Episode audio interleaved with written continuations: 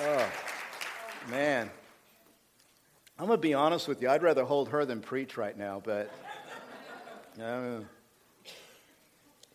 she is cute. All right, back to the Sermon on the Mount. We are in Matthew chapter 5. Matthew chapter 5, and starting in verse 38. We've been tracking through this sermon and, uh, and really, um, uh, really looking at what Jesus has to say to us. Why are we studying the Sermon on the Mount? Really to learn how to follow Jesus in a fallen world. And not only that, but ultimately to be salt and light, to be good witnesses, to be uh, people who show Jesus so that people will be attracted to him and his life and his gospel. And so Jesus has told us that he wants our righteousness to exceed that of the, of the Pharisees. And he's given six examples of what that looks like. You know, exceeding the righteousness of the Pharisees doesn't mean adding more rules, it means going deeper into the truth of God, deeper into the love of God, deeper into what a life formed by God looks like. And so we've looked at things like anger and lust and divorce, and we looked at oaths last week. And this week we're looking at retaliation. Now, it is incumbent upon a pastor to speak the truth and, uh, and to tell you things that are true. And I must tell you that last week, uh, not on purpose, but I unwittingly made a promise that I'm not going to be able to keep today. And the promise that I made last week is that we would finish chapter 5, that I would finish out the last two examples of Jesus' six examples, and that is not going to happen today. And therefore, unwittingly, I lied to you, so you must pray for my forgiveness. But I am going to talk about this example of retaliation. Let me read the passage to you, and then we'll get started. Matthew 5 38. Jesus says, You have heard that it was said, an eye for an eye, and a tooth for a tooth. But I say to you, do not resist the one who is evil. But if anyone slaps you on the right cheek, turn to him the other also. And if anyone would sue you and take your tunic, let him have your cloak as well. And if anyone forces you to go one mile, go with him two miles. Give to the one who begs from you. Do not refuse the one who would borrow from you. And so we have here another example of a righteousness that exceeds the righteousness of the Pharisees. In what way? In being non retaliatory, non violent people. Now, I have to say to you, when we read these words, if we were to isolate these words, and we were to look at them all on their own and not realize that it was Jesus who gave us this teaching, we would immediately disregard it and disregard the teacher who would bring it. We would think that this person who would teach us something like this is out of their mind. We would say, Turn the other cheek. Are you crazy? Go the extra mile give people all my clothes, give people all my money, that teacher is whacked out, is what we would say. However, because we know the context and we know it comes from Jesus, we're more open to consider exactly what Jesus is talking about. And what is Jesus talking about with this example of non retaliation? Let me just say at the out front here's what he's talking about. He's talking about a life of self sacrifice. He's saying that in our interpersonal relationships, the key to life is self sacrificing or walking in self sacrificial love. Let me supplement this passage with Matthew chapter 16 and verses 24 and 25. And let me show you what I'm talking about. Jesus says in Matthew chapter 16, verses 24 and 25, he says this radical thing to his disciples.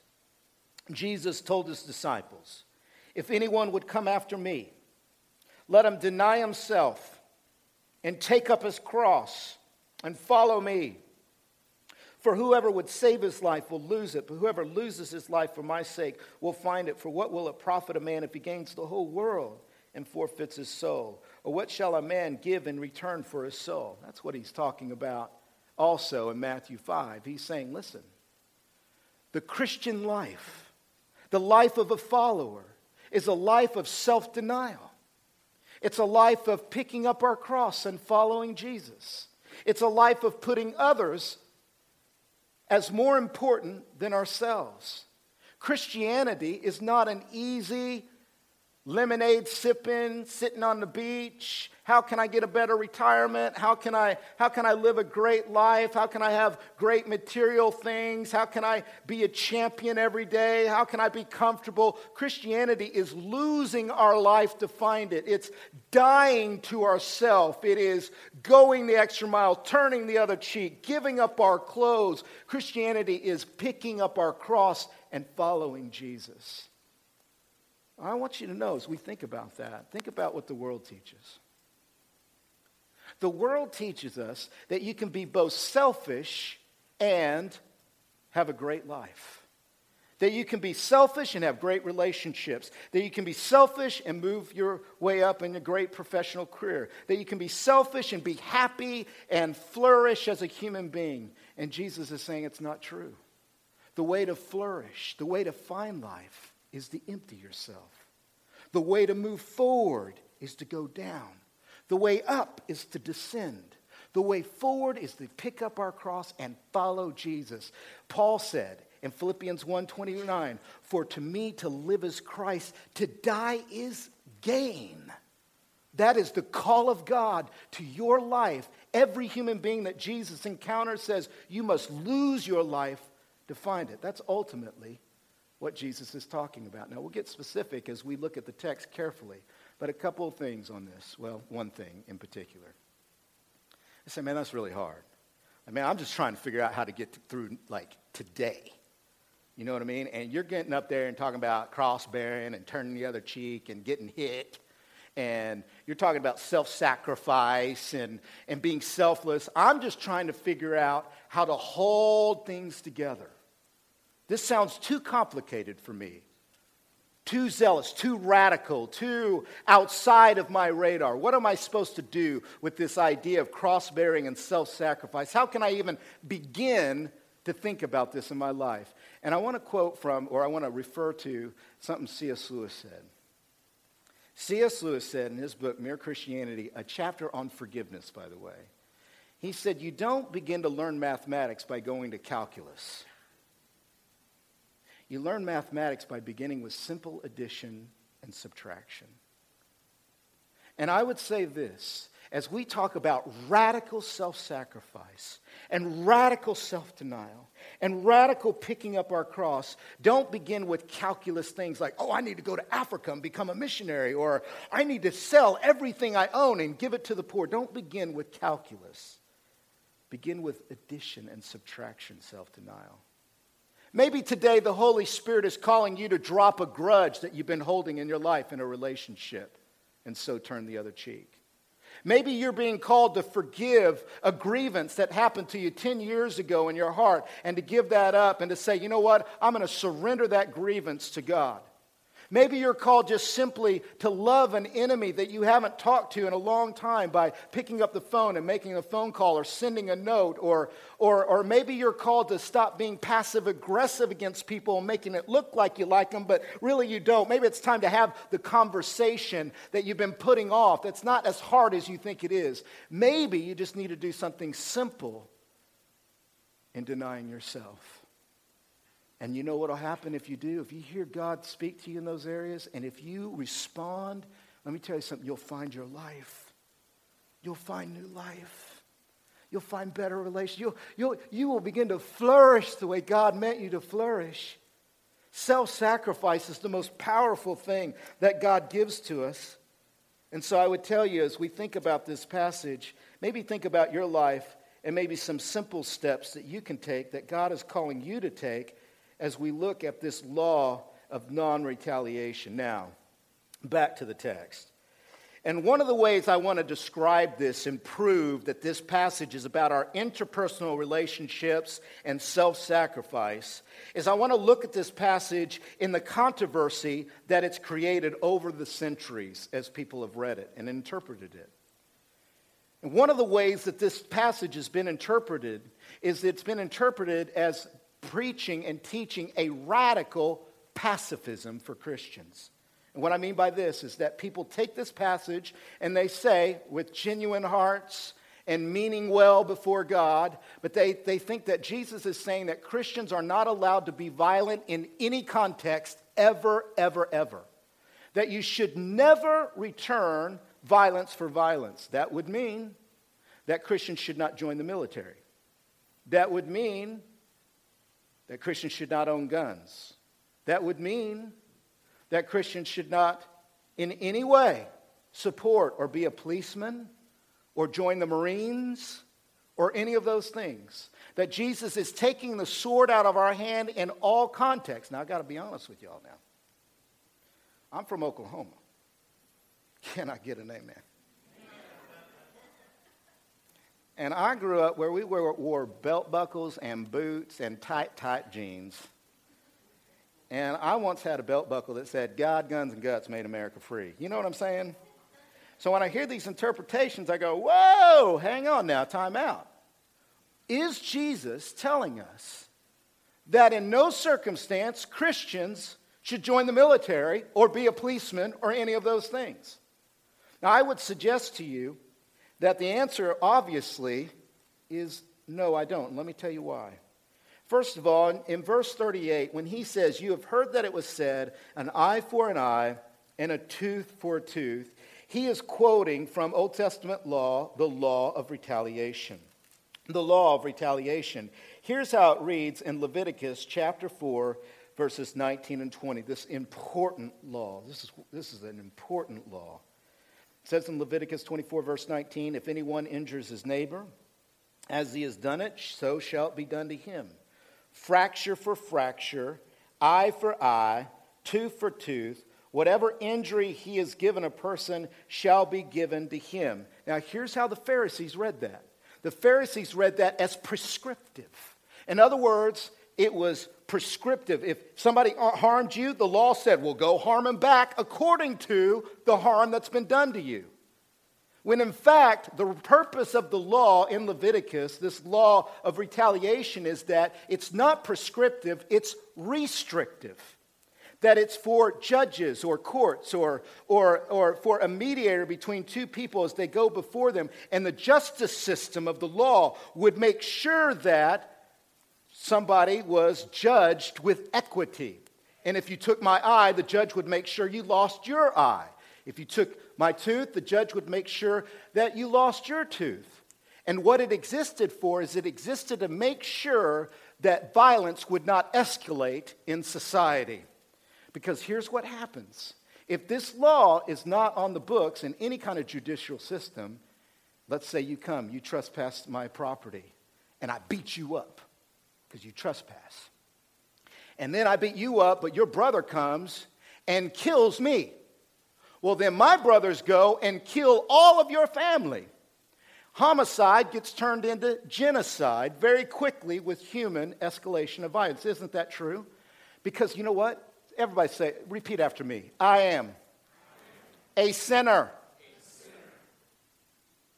What's that mean? That means if you take out my eye, I'm going to take off your head because I'm prideful. If you take off my arm, I'm going to take you off your whole body. You burn down my crops, I'll burn down your crops and your whole house. I'll scorch earth around everything around you because that's what human beings do. And what do we need? We need laws. And this law is important. There's no way that Jesus is telling us to get this law off the books. It's the foundation of our own civil system. And if you go anywhere in the world and this law doesn't exist in that society, you know what you're going to find? Endless civil war, starvation, famine, people killing each other, and it's all bad. I mean, everybody dies in that society that doesn't have this as a law because it's restrictive, it stops the escalation of violence. But what I want you to see is that in the very same book, the Levitical law, by the way, read Leviticus sometime if you're needing to fall asleep at night, because it's all law. Well, and there's a lot of blood there too, which can be interesting. But Leviticus 19, verses 17 and 18, Moses indicates that God, in our interpersonal relationships, wants us to go as far as we can to not hate our brother. Here's what he says He says, You shall not hate your brother in your heart, but you shall reason frankly with your neighbor, lest you incur sin because of him. You shall not take vengeance or bear a grudge against the sons of your own people, but you shall love your neighbor as yourself. I am the Lord. Now think about that.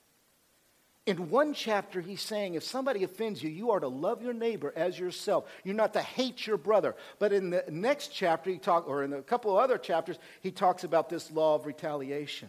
There's a difference between our personal relationships and then our, our political situations that get so bad that it requires a judge. The Pharisees limited the law only to the law of retaliation. But Jesus wants to get back to the spirit of what God really wants from his people, which is that we forgive as much as possible, that we love people as much as possible, that we don't harbor hate in our heart as much as possible. So when we come back to Matthew chapter 5 and verse 38, we see that this law of retaliation exists as a civil law. It's important. It needs to be upheld. It needs to be applied as much as possible. But for disciples in our interpersonal relationships, even Leviticus tells us that we're to love our neighbor and not harbor hatred. But that still doesn't answer the question well, isn't Jesus telling us still to be nonviolent, to not join the military, to not to not uh, join, not be a policeman, uh, not, not do anything that would allow us to be violent or hold guns or anything like that. I would say that Jesus makes a clear distinction between individual, interpersonal relationships and political realities. Certainly, the Apostle Paul does. When you read Romans chapter 13, verses 1 and following, Paul says this about governing authorities and the purpose of military and police in the world. Listen to what he says in Romans 13, verse 1. He says, Let every person be subject to the governing authorities, for there is no authority except from God, and those that exist have been instituted by God. Therefore, whoever resists the authorities resists what God has appointed, and those who resist will incur judgment. For rulers are not a terror to good conduct, but to bad. Would you have no fear of the one who is in authority? Then do what is good, and you will receive his approval.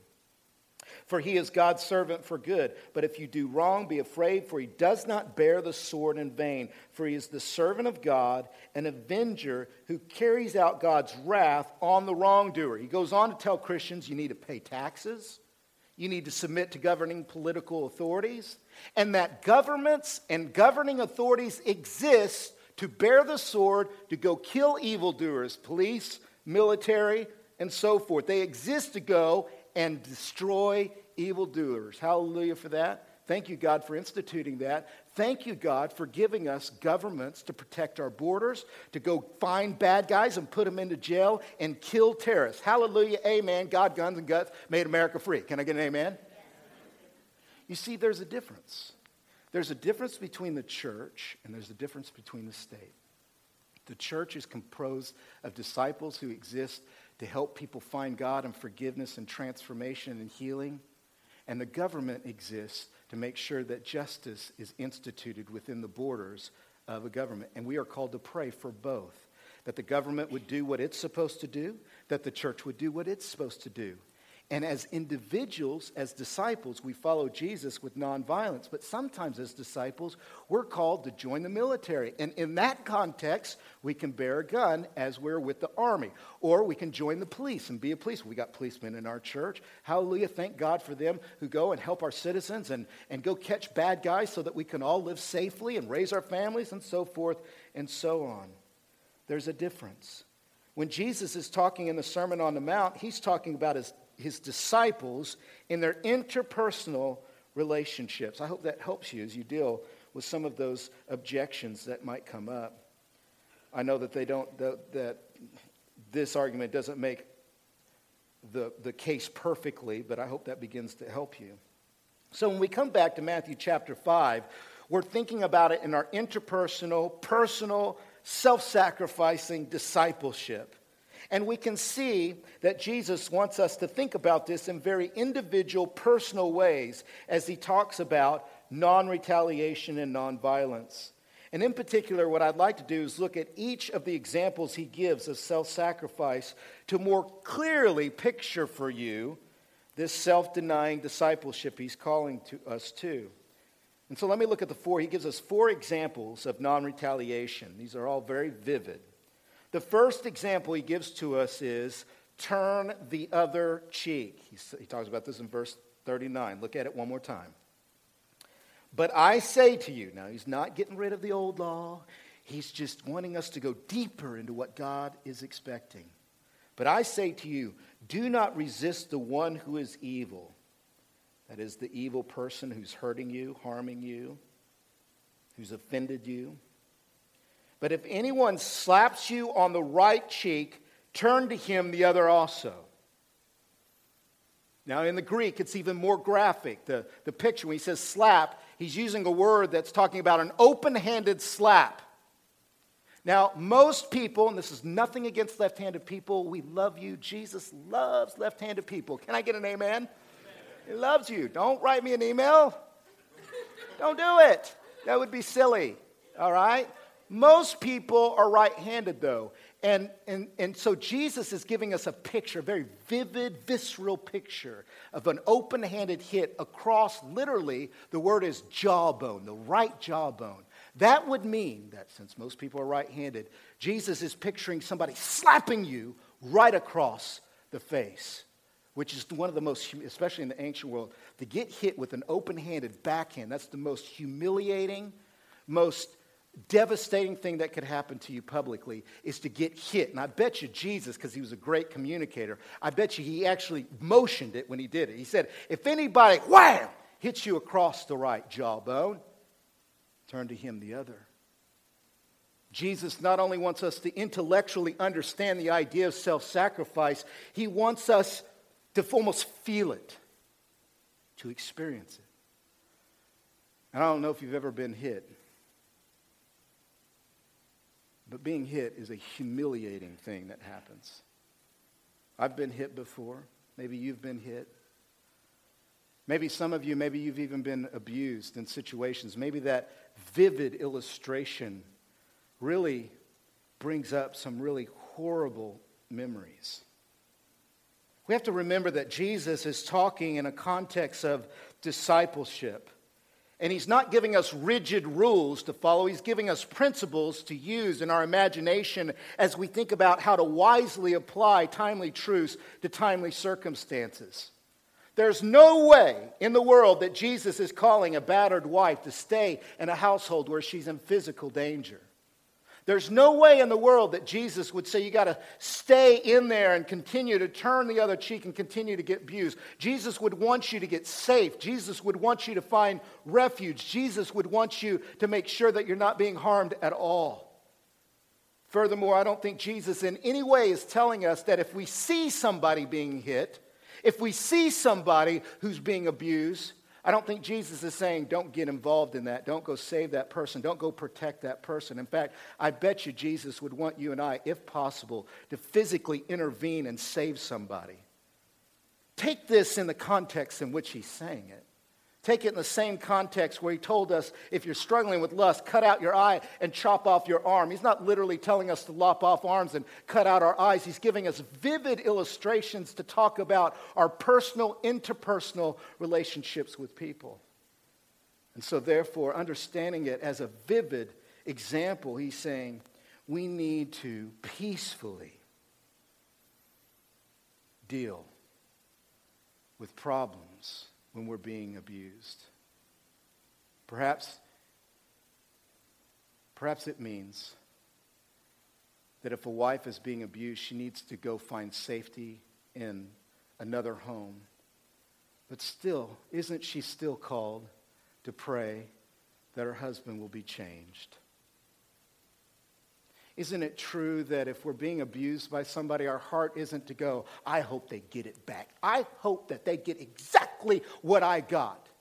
Or isn't it true of all forgiven Christians that our call is to pray that people will be changed?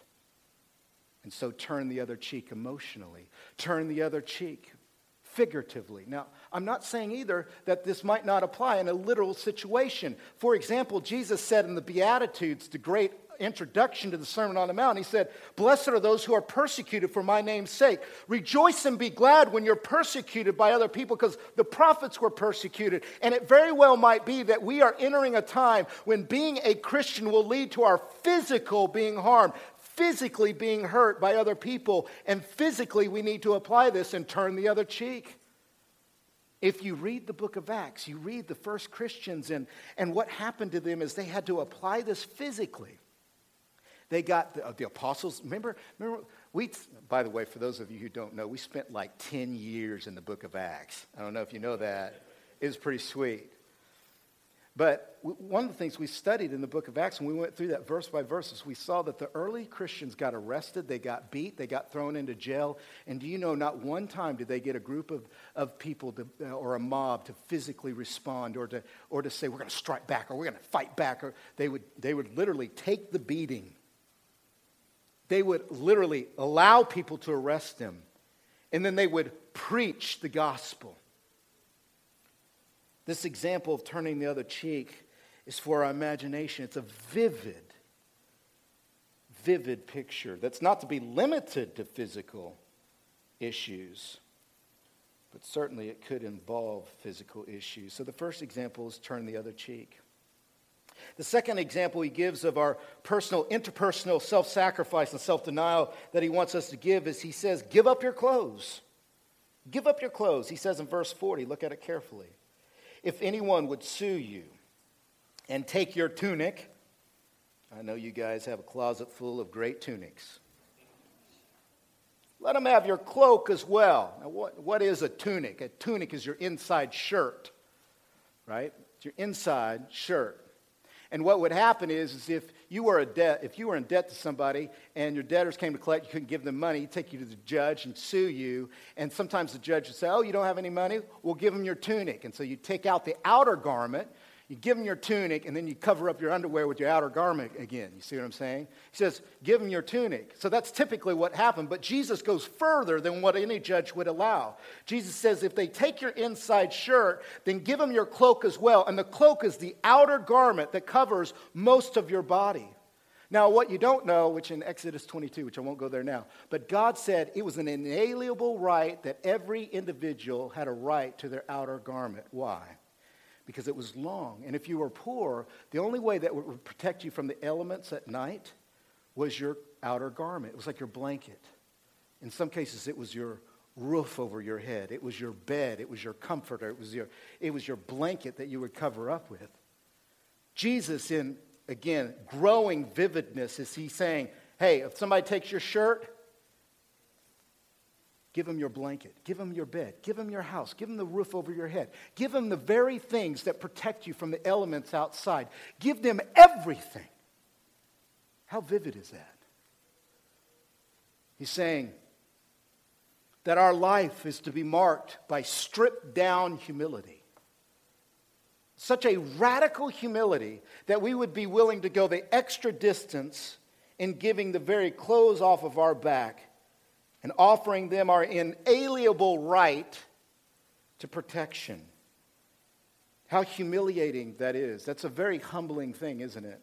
Can you imagine being nearly naked, giving up most of your clothes, being down to the loincloths of life? That's so vivid. I remember the other day somebody stopped by my house unexpected. You know, about we, we eat around the table about three or four times a week but there are some nights when we're all going in so many different directions you know what i mean? And you just get home and you just start eating. Like i come home and i'm like hamburger helper! And i just start throwing it down. I love hamburger helper by the way. We love hamburger helper. I throw in a hamburger helper and i'm usually wearing a shirt like this when i come home. And so sometimes if we're not having family time around the table, I'll just start eating, and what I'll do is I'll just shed this shirt, and I'll just be in my undershirt. You know what I mean? So there's Pastor Josh, undershirt, and hamburger helper. You know what I mean? And somebody stopped by unexpectedly, and I was like, oh no. and so they come into the house, and I'm the whole time I'm like, hello, welcome. Thank you for stopping by. We love you. And there's Pastor Josh holding, because I was just, it wasn't that I was revealing anything, it was just I kind of felt, you know, exposed. you know what I mean? And, and, and it was humiliating. But can you imagine the humiliation of what Jesus is calling disciples to? Stripped down, naked humility before people and for people. That's crazy. We think Jesus might lighten up a little bit here in the next illustration, but he doesn't. In fact, it gets even worse.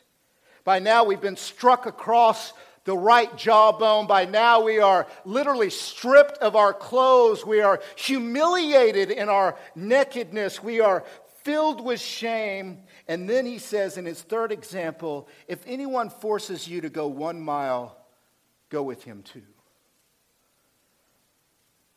The Jewish people lived in occupied territory, and they were living in occupied territory by Rome. And all throughout Palestine, the Roman soldiers ruled.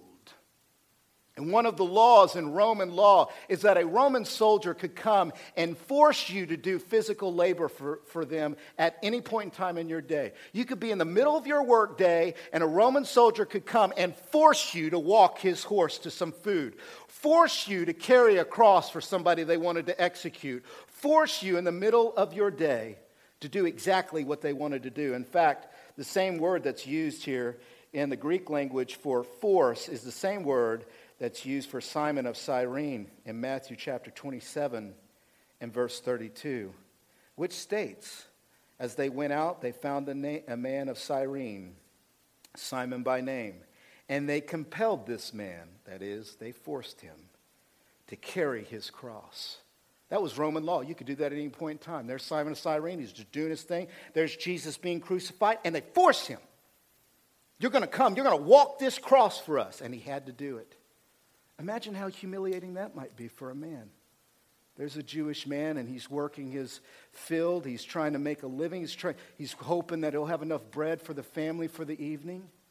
And maybe he's got his young son with him and he's trying to mentor his son in how to do the trade that's going to keep the family alive. And right in the middle of his day, when he's doing the very thing that men were created to do, and he's teaching his son, a Roman soldier comes and says, Hey, Jew, pick up this and take it up that hill. And you got to stop in the middle of your day, be humiliated in front of your son, be humiliated as a man to be forced to do something for a soldier of an occupied enemy. That's the vivid picture Jesus is giving. Jesus is saying to his disciples if a Roman soldier comes and makes you go one mile, ask him at the end of that mile, do you need another? If a Roman soldier comes and forces you to do something for him, ask him, Is there anything else I can do? This is how vivid Jesus is getting. By this time, we're beat up. We've got no clothes. Our dignity, our liberty has been stolen from us. And the final thing is we lose all of our money. God help us. Verse 42. Give to the one who begs from you. Do not refuse the one who would borrow from you. Now, again, if we were to take this literally, we would not have a one cent in our bank, would we not? I mean, how many people do we see every day who are begging for money? Every time you saw a panhandler on the street asking for money, you would have to give money to them. Every time you stopped at Walgreens to buy the wedding anniversary gift, can I get a hallelujah? There you are, Walgreens, getting your beautiful bride something really romantic. little fake, little candle with a little waterfall, you know, plug it into the wall, it has a little light, glows at night. Mmm, beautiful. And you go up there with your little gift for anniversary at Walgreens because it's the greatest store in the world, and you put it on the counter. And you know what you always get asked at the end of any transaction now at any store? Do you want to give a dollar for St. Jude? Do you want to give a, do- a dollar for the dog missing an eye? Do you want to give a, a dollar for whatever. And you know what, Jesus, if we, if we take this literally, we would have to give the dollar every single time. Thus, we would end up broke. Thus, now we don't have any clothes. We got a bruise on our face. We've had to go extra miles. Nobody looks at us. We have to practice a bravery that, by the way, doesn't look very brave at all when we're submitting to soldiers. And now we're giving up all of our money in this radical generosity that Jesus is telling us to do. Hmm. Obviously wisdom is required to apply these examples appropriately. not rigid rules, but principles to guide our interpersonal relationships, principles to guide how we relate to one another. And so when we think about it and we pull it all together, I, I, I can't help but think that there is nothing less. There is nothing less here than the heavy beams of the cross. There is nothing less than cross bearing in all of our relationships. There is nothing less profound than radical self denial. And in particular, if I could put it in one sentence, one crisp idea that you can take home with you, what Jesus is communicating is he's saying that personal rights can no longer be the basis of your relationships. That the basis of your relationships now, as believers, must be the cross of Jesus Christ. Before we knew Jesus, before we knew God, we made our rights the very basis by which our relationships might or could work. Now that we've been purchased by the blood of Jesus Christ, it is the cross and the message of the cross that is to guide how we relate to human beings. Let me tell you three things in closing about the cross that will help you in this self sacrifice self denial, cross bearing, basis of all your relationships. How does the cross help us with self sacrifice? Number one, the cross is the power for self sacrifice. Seeing Jesus, believing Jesus with an enlightened mind and heart as dying for your sins is the very power that makes this possible in your relationships. When Jesus first preached this Sermon on the Mount, the first audience that ever heard it was a crowd on a hill. But the second audience that ever heard this sermon, it was read in a book to a church in Antioch. Matthew put this sermon in here for the church. He put this sermon in here to be read by people who already knew what happens at the end. And what happens at the end of Jesus' story he is taken an extra mile up that hill. He bears the cross. He's stripped down naked. He's slapped across the face. He's, he's spat upon. And therefore, the very first church that looked at this book verse by verse, they knew that Jesus was preaching the gospel before the gospel. Jesus was the most gospel centered, gospel saturated preacher and teacher that's ever existed, even before he fulfilled the gospel. Isaiah himself knew what would happen, knew that the servant of God, the Messiah of God, would not only bear the sins of the world, but Isaiah was given visions of what that servant would go through, which sounds a lot like this law of non retaliation. In fact, let me give you an example. Isaiah and Isaiah chapter 50, verses 6 through 10.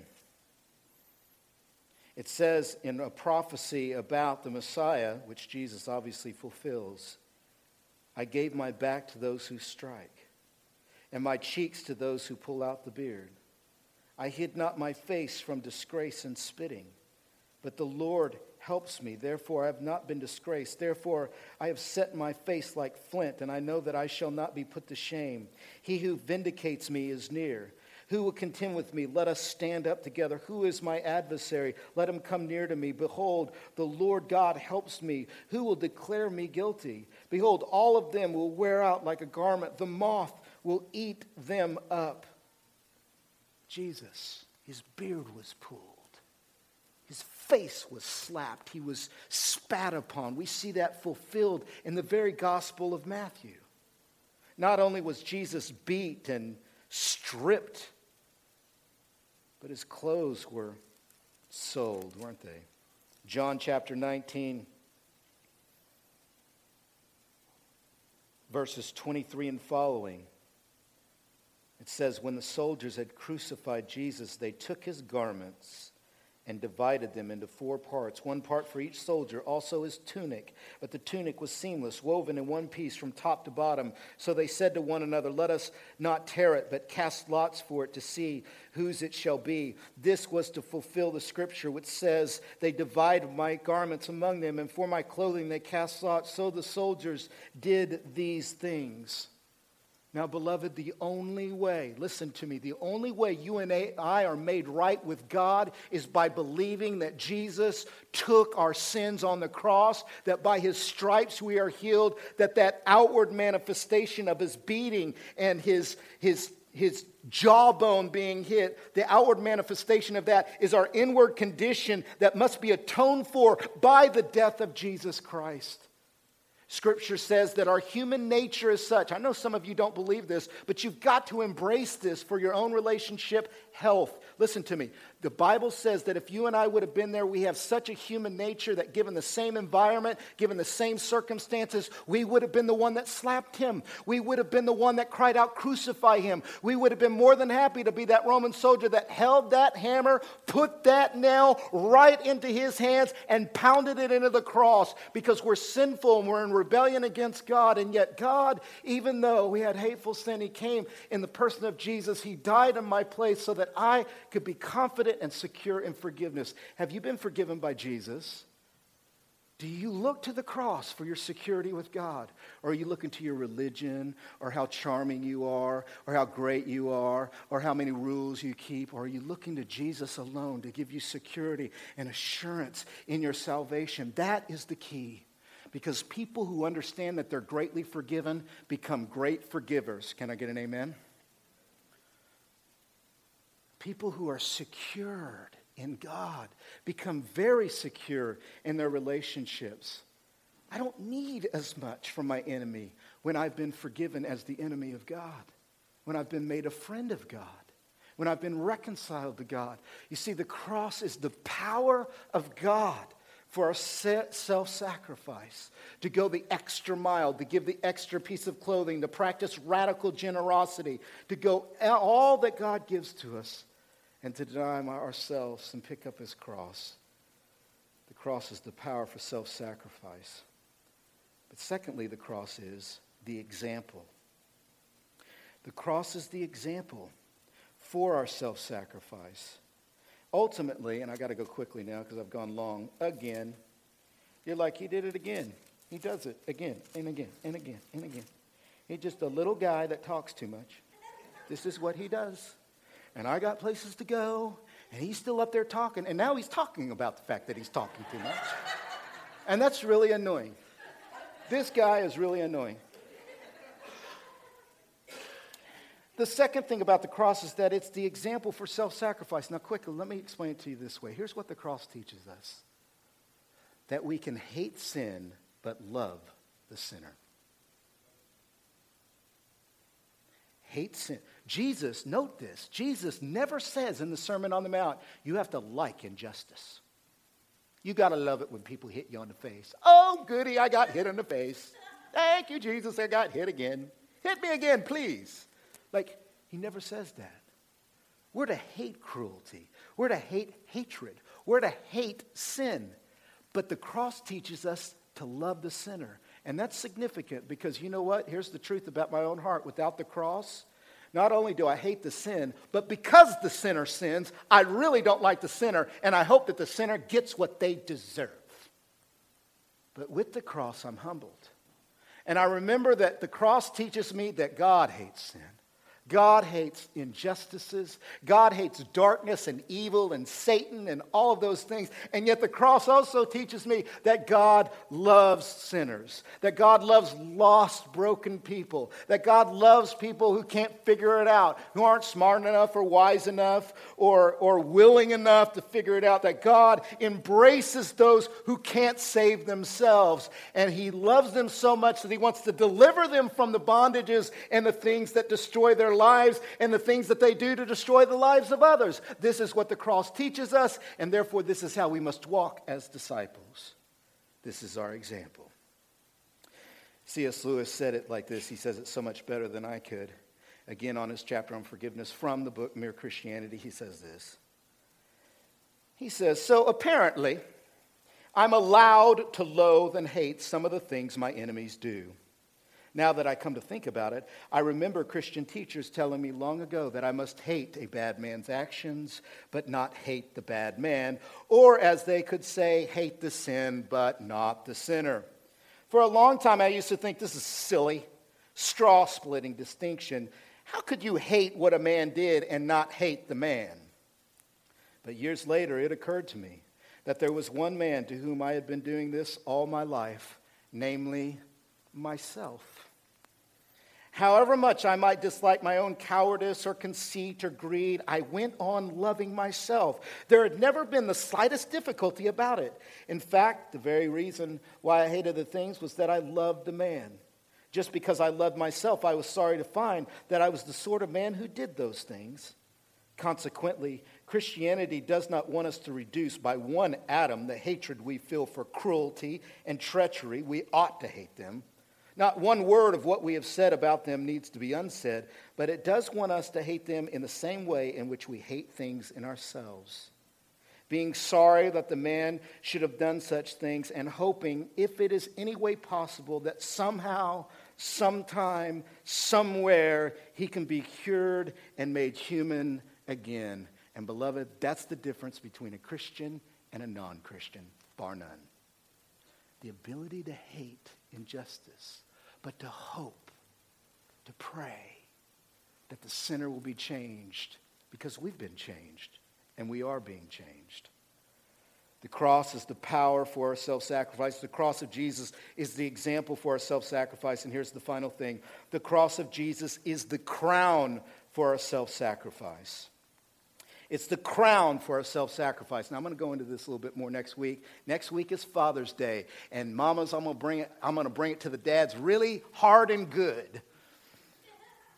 You might remember that on Mother's Day I preached on anger. Do you mothers remember that? You're like, how dare he? Mother's Day, and he talked about anger. You know what I mean? And you got angry about it, didn't you? See? But now what's going to happen is next week it's Father's Day, and they're going to get it just as hard as you did. So don't worry, mamas. And we're going to talk about this. But here's the thing the cross is the crown. What's that mean, the crown? You see, before I knew God, before I knew Jesus, you know who I lived for? Me. I was God.